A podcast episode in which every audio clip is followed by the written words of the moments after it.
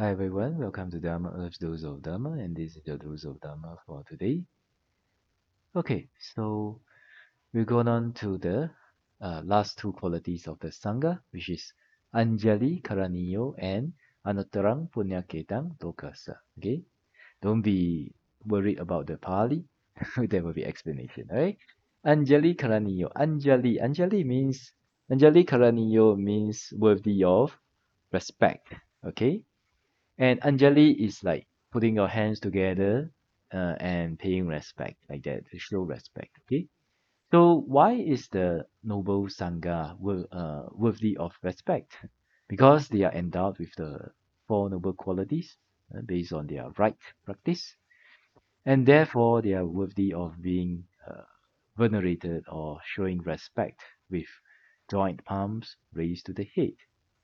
Those wishing to earn uh, merits uh, pay pay respect to the eight types of ariyas. Okay, and by paying respect, also it brings about good results. uh, good results for the person who show the respect. Right. So because of this, uh, the noble sangha are worthy of being venerated or being showed respect with joint palms raised to the head. All right. So this is uh, one. This is uh, one quality. And the last one, Anuttarang Punyaketang Lokasa, which means incomparable field of merit for the world. Okay. This is a very uh, important uh, quality to take note of for the Sangha. Why? Because many people ask, oh, why doesn't a monk, you know, why doesn't a Theravada monk, they, they go and grow crops? Uh, they, why don't they do business? They have no contribution to the world, like that, right? But actually, the mechanism of uh, and the quality of how the Sangha works is that it, it acts, the Sangha, uh, the noble Sangha, acts as a incomparable field of merit for the world. All right? And why is that so? Let us see. In order to perform an act of generosity, you need to have the donor, the object, and the receiver. That's so. If there is no receiver, then there is no way to complete that act of generosity, right? So, in the the laws of nature, according to uh, Buddha's teaching, which is verifiable uh, by your own uh, meditation practice, okay? Then when you offer something, and when the donor offers something uh, to the to a receiver, and if the receiver's qualities, purity of heart, okay, morality, their concentration, their wisdom, right, is of a very high quality, then it is a natural phenomenon that the result of that generosity uh, will grow exponentially, right?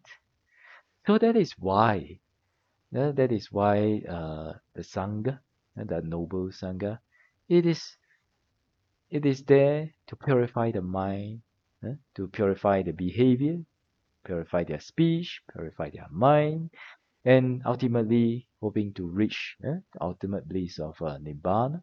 And while they're doing that, then when people offer to them, hey, it brings about great merit to the donors.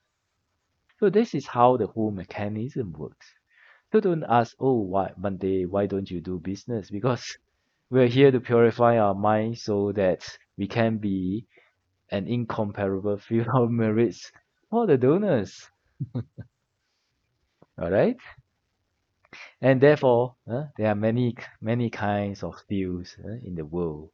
Uh, some of the receivers, uh, they they may not they may keep the five precepts.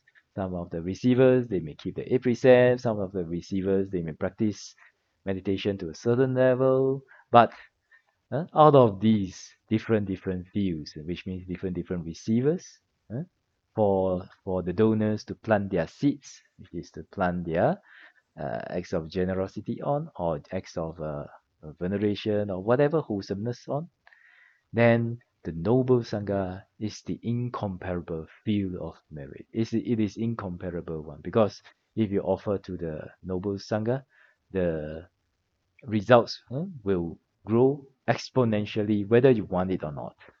All right. But of course, it depends on your intention uh, and the purity uh, also of the intention of the donor also. All right. Uh, but if offering to a noble sangha, then definitely uh, the result will grow exponentially.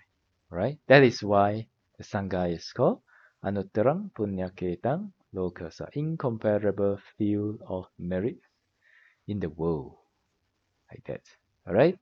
So uh, we have explained all the qualities of the, the Sangha. And with regards to this Ahuneyo, Pahuneyo, etc. So just a few key words uh, to remember, to help us remember when we are doing chanting or recollecting the qualities of the Sangha. So Ahuneyo, when we are chanting Ahuneyo, we can we can understand oh worthy of uh worthy of gifts. Eh? Then we can add two words even uh, or three words even from far. Okay, then we can understand it, right?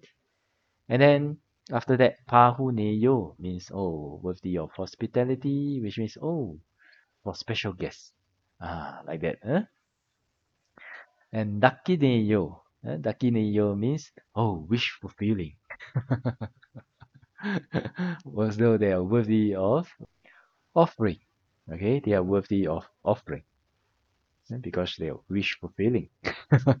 not be, not because of them, but I mean, not that they fulfill your wish, but because of the act done on them, then the karma that results from that fulfills your wish. All right, and also, huh, Anjali Karaniyo, uh, worthy of respect. That's very easy. And Anuttarang Punyaketang Lokasa, incomparable field of merit. This is easy to understand. Okay. Right. So hopefully with this series, everyone will have a generally deeper understanding on the qualities of the Buddha, the Dharma, and the Sangha. And also when uh, one uh, wants to feel happy, then you can actually recollect these qualities and also when you are chanting, it is good to also remember these qualities. Then they bring about uh, even higher or even more powerful inspiration and happiness in you when you are doing the chanting. Alright?